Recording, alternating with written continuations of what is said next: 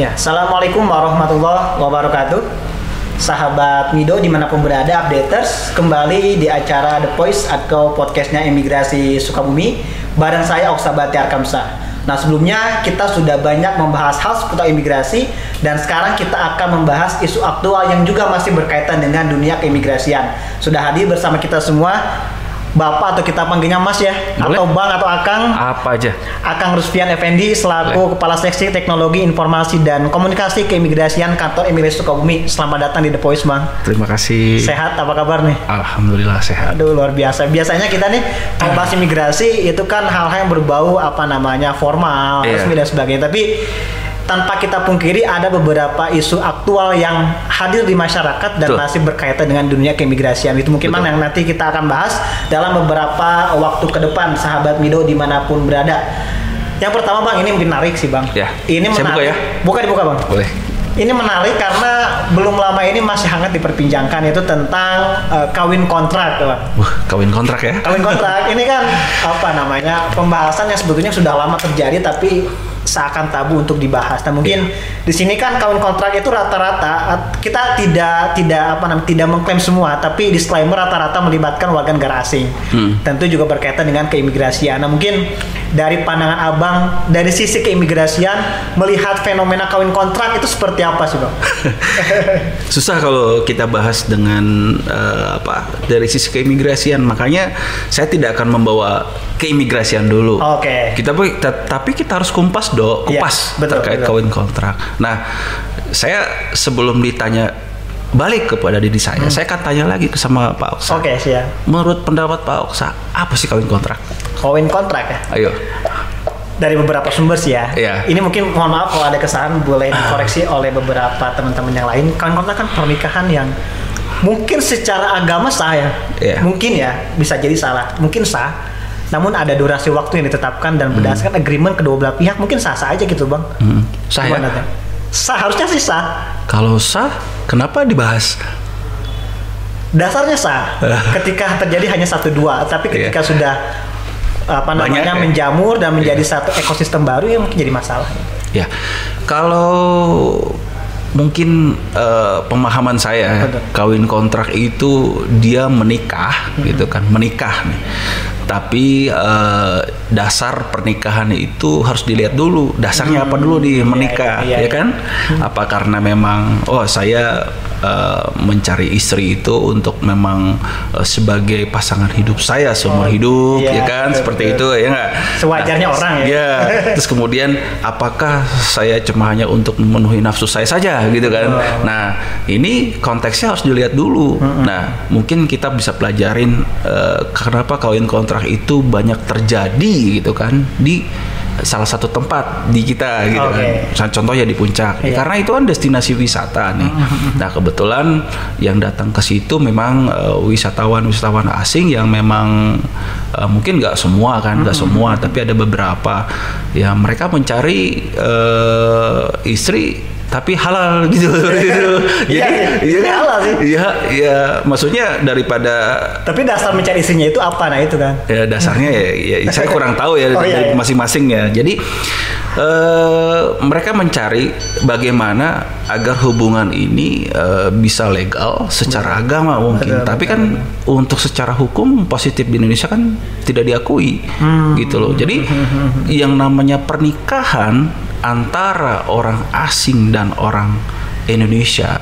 Secara hukum itu memang harus eh, dilakukan secara apa eh, pertama misalkan ada eh, register namanya register Oh, dari kedutaan Beberapa syarat lah. Ya. iya betul karena ini kan pernikahan campuran Oke. tapi ketika memang eh, pernikahan ini dilaksanakan eh, secara agama saja itu tidak perlu sebenarnya datang Hmm, ke kedutaan cuma mungkin eh, kalau secara agama ya ada wali ada saksi Iya. ya kan Syarat sah nikah mungkin terpenuhi gitu. Iya gitu kan. Kalau nikah syarat sah nikah mungkin terpenuhi. Betul, tapi secara formal kan tidak. Nah, nanti kembali lagi di sini dari sisi apa nih gitu loh pembahasannya. Pertama, misalkan eh, eh, orang asing apa si perempuan ini misalkan ya, ya sudah eh, ada apa ada hitungan waktu gitu untuk menikah berarti pertama mereka tidak akan mendapatkan uh, hak waris misalkan Betul. dan uh, apa cuma mereka mungkin uh, diberikan uh, materi saja mungkin di Oke. situ. Nah, ya ini ketika mereka putus ataupun uh, bercerai gitu secara agama ya berarti sudah lepas. Oke. Dan itu saya bilang indikasi-indikasi yang terjadi banyak nih, banyak nih ketika ada orang asing yang ataupun sudah tidak mempunyai uang udah lepas begitu aja. Saya tidak berani mengatakan praktek terselubung, tidak berani karena kan saya bilang tadi ini norma yang ada di Indonesia itu ada dua, hukum positif dan satu lagi norma agama. Jadi kalau saya mengatakan bahwa kawin secara eh, agama itu boleh tidak? Ya saya bilang ya silakan orang eh, membahas persepsinya seperti apa Oke, gitu loh. Gini bang, Iya. ini kan tadi abang sempat apa namanya kita sempat membahas salah satu daerah puncak lah. Iya. Puncak itu kan berarti masuk ke Cianjur. Nah ini kan menariknya Bapak Bupati Cianjur eh, kalau tidak salah sudah mengeluarkan peraturan bupati atau aturan eh, sejenis lah yang yang mengatur aktivitas itu bang. Artinya kan jika secara basic ini sah-sah saja secara agama walaupun tidak tercatat di negara, tapi ada sesuatu yang menurut pemerintahan Cianjur mungkin pemerintah. Bupati Cianjur ada yang ada yang tidak tepat gitu sehingga Iya. dikeluarkan apa namanya Perbup. Sebelum kita bahas ke Umi, nah, dari fenomena Cianjur gitu bang, dari adanya Perbup ini apa sih tujuan yang diinginkan lah gitu Oke. kan dari Kal- aktivitas itu? Kalau Anda menanyakan itu ke saya, mungkin saya tidak bisa jawab Iya, karena ya, yang yang tujuan yang eh, diterbitkan perda ini mungkin eh, Ya, pihak sana ya, ya. pihak Pemdanya yang Hmm, betul, betul, eh, betul. punya tujuannya. Tapi kalau saya lihat dengan adanya eh, peraturan pergub, misalkan peraturan daerah yang mengatur terkait dilarangnya eh, kawin kontrak itu sebagai bisa menjadi acuan hukum, Hmm. jadi norma hukum dasar hukum nantinya. Misalkan gini, eh, pemerintah daerah di sana ingin eh, melarang ataupun eh, menegakkan hukum ataupun aturan yang ada di sana. Jadi eh, penegak hukum yang dari Pemda itu bisa eh, melaksanakan gakumnya itu eh, ada namanya hulu dan hilir. Nah, penegak hukum dari Pemda itu ada kan Satpol PP. Betul. Nah, Satpol PP bisa mena, eh, apa, mengampuni aturan tersebut, kemudian untuk melaksanakan pengusirannya itu bisa lewat imigrasi. Oh, Oke, karena berkaitan dengan WNA itu ya. Iya, ada ada yang namanya uh, hulu dan hilir. Betul, betul, nah, betul. hilirnya itu ya di kita di imigrasi. Misalkan uh, lokasinya itu ada di uh, Cianjur, berarti itu yang melaksanakan penegakan hukumnya, misalkan Satpol PP nih Iya. bersinergitas dengan kantor imigrasi di, Di Cianjur. itu Oh, bisa. oke, oke. Jadi dasar perda itu bisa digunakan. Misalkan Satpol PP nanti akan memberikan rekomendasi ke kita, Pak. Misalkan imigrasi ini ada rekomendasi uh, orang asing yang setelah kita amankan, setelah uh, apa? uh, Melalui rangkaian. Ya, mau pelanggaran perda di sini, uh, kami merekomendasikan orang asing untuk melaksa- di, depo- dilakukan de- deportasi itu bisa. Ya, oke, oke. Jadi Jadi dasar hukum kita imigrasi kuat gitu ya. sebenarnya. Nah, harusnya ketika Pemda itu akan melaksanakan penegakan hukum dan aturan Pemda itu keluar, harusnya udah bersih semua. Gitu. Jadi Perda itu menjadi apa? Dasar. Gui- guidance bagi Yes. imigrasi untuk tindakan hilir kan? Betul. Tapi kan ini juga menariknya begini bang, kawin kontrak itu di satu sisi tadi mungkin menimbulkan ketidakteraturan eh, norma agama, mungkin ada petik disclaimernya dengan adanya perbub dan sebagainya. Di sisi lain ini kan sumber pendapatan bang. Pandemi ini kita se- semuanya tahu sama tahu ekonomi sedang melemah gitu. Ini kan juga menjadi menjadi dilematis gitu kan bagi pemerintah. Mungkin imigrasi tidak bisa tidak bisa banyak berkomentar atau tapi Iya. dari pandangan abang pribadi nih, seberapa apa namanya? Apa sih masa-masa yang mungkin ditimbulkan dari adanya kawin kontrak itu gitu? Sebenarnya eh, sebenarnya banyak sebenarnya masalahnya. Eh, kalau misalkan pas ketika kawin kontrak itu misalkan tidak sengaja hamil punya anak. Sengaja dong bang kalau nikah Iya, maksudnya tanpa direncanakan. Iya, kalau tahu ya kan kan kita tidak tahu ya. Iya, iya, iya. Ketika si perempuan ini hamil dan punya anak, apa statusnya nanti si Iya, anak iya, ini? Iya, iya. Ya kan?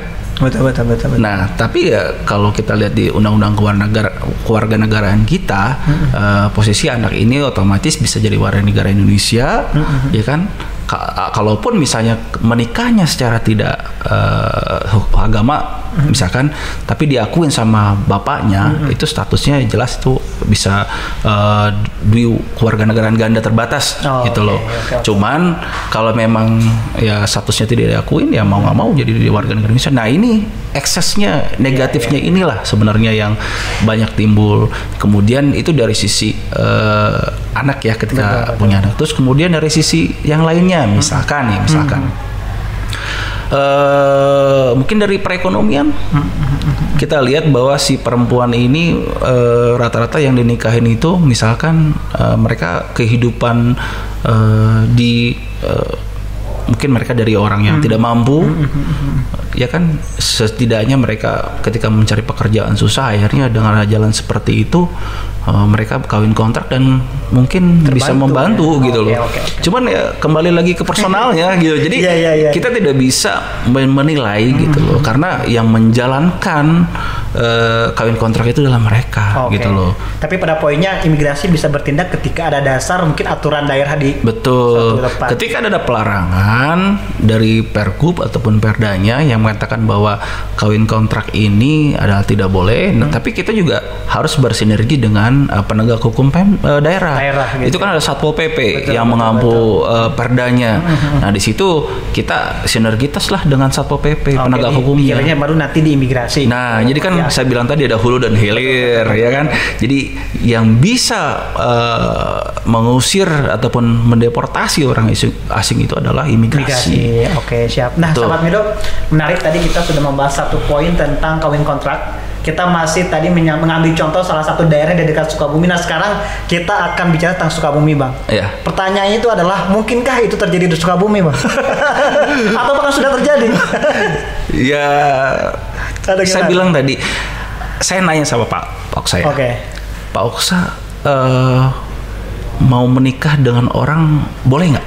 Boleh lah, masa gak boleh? Dengan manusia ya, dengan perempuan Boleh. tentunya. Ya, itu kan hak ya. Hak ya. Ya, betul. Boleh nggak? Maksudnya ada nggak pelarangan di situ? Oh, anda tidak boleh menikah dengan Harusnya sih nggak ada. nggak boleh kan? Nah. Itu adalah hak dasar manusia untuk menikah. Nah, Hmm. misalkan nih Pak Okta mau menikah secara agama, ada juga nggak yang melarang? Hmm. Berhak boleh dong. juga kan? Nah, ketika di Sukabumi tidak ada aturan yang mengampu di situ, gitu loh. Hmm. Ini bisa akan terjadi. Oke. Laporan sementara sudah ada, Bang Sukabumi? ya kan saya bilang tadi Ada dan, dasarnya. ada dan mungkin diperbolehkan saja. Gitu. Ya, kan saya bilang tadi, ketika di satu daerah ini kan sekarang misalkan dari eh, Bupati Cianjur mengeluarkan perda tersebut, tapi kalau di sini belum ada, boleh nggak kalau di sini? Kedi- Ketika di sana kan lokus kan, Iya. ya nggak. Ke- Ketika di Sukabumi tidak boleh, eh di, Cianjur nggak boleh, tahu dia ah, bergeser aja lah, gitu kan? Bisa aja itu kan? Bisa aja. Nah, sangat gitu. mungkin terjadi, Bang. Ya, saya tahu ya. Tapi saya bilang tadi, kalau kita membahas eh, kawin kontrak itu kan kompleks. Iya, betul. Ya, soalnya itu eh, kaitannya itu banyak banget. Betul. Ada sisi ekonomi, Iya, iya. ya kan. Tapi kalau Pak Oksa bisa melihat, kalau kita menikah dengan orang asing itu, ya, yang dilihat itu banyak kebiasaan, budaya, Iya, ya kan? betul, betul. Tidak mungkin sama. Kalau kita menikah dengan orang Indonesia, kita tahu oh, budayanya sama. Tapi dengan orang asing kita nggak tahu budaya mereka apa. Pasti itu banyak banyak sekali yang namanya apa ya? Ya eh, perselisihan apa? Sekarang berbeda budaya. Tapi pendapat Bapak nih misalkan, Bapak, Hmm. Bapak Lambang lah. Kenapa sih mesti Indonesia gitu? Ya. Saya nggak tahu apakah negara lain juga mungkin ada dijadikan objek untuk melakukan kawin kontrak. Oke. Tapi Indonesia ini kita kok ada gitu. Eh, pertama, Mm-mm. mayoritas eh, penduduk Indonesia adalah apa? Muslim. Yes. Yang secara secara legal agama ada aturannya gitu. Ya, saya saya nggak berani bilang karena ini mencabut agama ya. Jadi itu. Jadi mayoritas penduduknya udah Muslim. Iya iya. Eh, ketika eh, negara tertentu yang memasuki Indonesia dengan mungkin sama Iya, gitu loh, iya, itu mereka akan merasa nyaman Hmm. karena ada aturan yang mengatakan boleh seperti itu. Iya, betul, betul. Terus yang kedua, eh, kita tahu bahwa eh, mungkin sekarang sudah sudah apa ya? Sudah moratorium ya. Ada banyak namanya pengiriman eh, TKI TKI kita ke negara sana Hmm. gitu loh. Otomatis mereka sudah terbiasa dong, sudah bisa melihat kebudayaan kita seperti apa gitu loh. Hmm, Jadi eh, tidak mungkin ada satu negara yang ingin me- melakukan kawin kontrak dengan warga negara Amerika. Nggak mungkin kan? Iya, iya, iya. Iya kan? Iya, iya. jadi kita tahu dong Iya, maksudnya kita bisa memahami gitu loh Betul, faktanya ke sana. Kan saya bilang terus yang ke yang ke yang yang yang terakhir adalah ekonomi. Hmm. ternyata apa? Ekonomi itu sangat menunjang. Iya, iya. saya mau melakukan ini karena apa? Lihat anda bisa dilihat saya butuh hidup saya butuh untuk keluarga saya. Nah, kalau kita bicara di situ saya udah nggak bisa gitu loh. Bahasanya ada tau lah seperti apa. ranah pribadi ya. Ranah pribadi. Biasanya berapa sih Pak tarifnya tuh? Saya kurang tahu. Mungkin saya belum pernah melakukan kawin kontrak soalnya. Oke, jadi bagi teman-teman mungkin nanti untuk rujukan secara jelas dalam konteks agama, teman-teman nanti bisa mencari sumber yang terpercaya, Bang ya. Iya, harus. Konteks konteks agama, tapi tadi dalam konteks keimigrasian, imigrasi bisa melakukan tindakan hilir dengan berdasarkan aturan di daerah setempat, Bang ya gitu. Jadi saya cuma hanya menghimbau kepada masyarakat bahwa eh, kita ini harus benar-benar eh, memfilter, men-screening kalau bisa, ataupun melaporkan keberadaan orang asing kepada kantor imigrasi kelas 2 non TPI Sukabumi. Tentunya ada di wilayah eh, Sukabumi. Sukabumi, ya. Apa pun itu kaitannya dengan kegiatan orang asing itu ataupun keberadaannya. Karena ini penting. Penting karena kenapa saya bilang tadi, ketika ada orang asing yang dicurigai di di wilayah eh, Anda itu, kita tidak tahu nah kita yang imigrasi nanti bisa screeningnya karena setiap orang asing yang masuk ke Indonesia itu eh, melampir apa eh, memenuhi persyaratan yang dikirimkan di Direktorat Jenderal Imigrasi. Nah, kebetulan kita bisa buka datanya. Oh, oke. Tujuannya apa sih datang ke Indonesia gitu. Nanti kita bi- bisa cek kalau memang tidak sesuai Di tracking gitu ya. ya di tracking. Kalau tujuannya tidak sesuai kan itu bisa ada sesuatu, ada niat yang tidak baik mungkin Oke. ataupun ya kita tidak memungkini mereka juga ada niat yang baik. Tapi tinggal kita screening aja nantinya Oke, gitu. sebagai langkah keamanan lah ya, Ya. antisipatif gitu. Antisipatif dulu. Oke siap. Terima kasih banyak bang sudah berbagi Sama-sama. bersama The, The Voice, sahabat Midon semuanya, updaters. Terima kasih banyak sudah ikut atau menyaksikan The Voice kali ini dan kita akan kembali di acara The Voice eh, berikutnya. Saya Osa Batiar Kamsah dan juga Bang Rusfian. Ya. Mohon undur diri. Nanti kita akan kembali di The Voice eh, berikutnya. Sekian. Terima kasih banyak. Wassalamualaikum warahmatullahi wabarakatuh.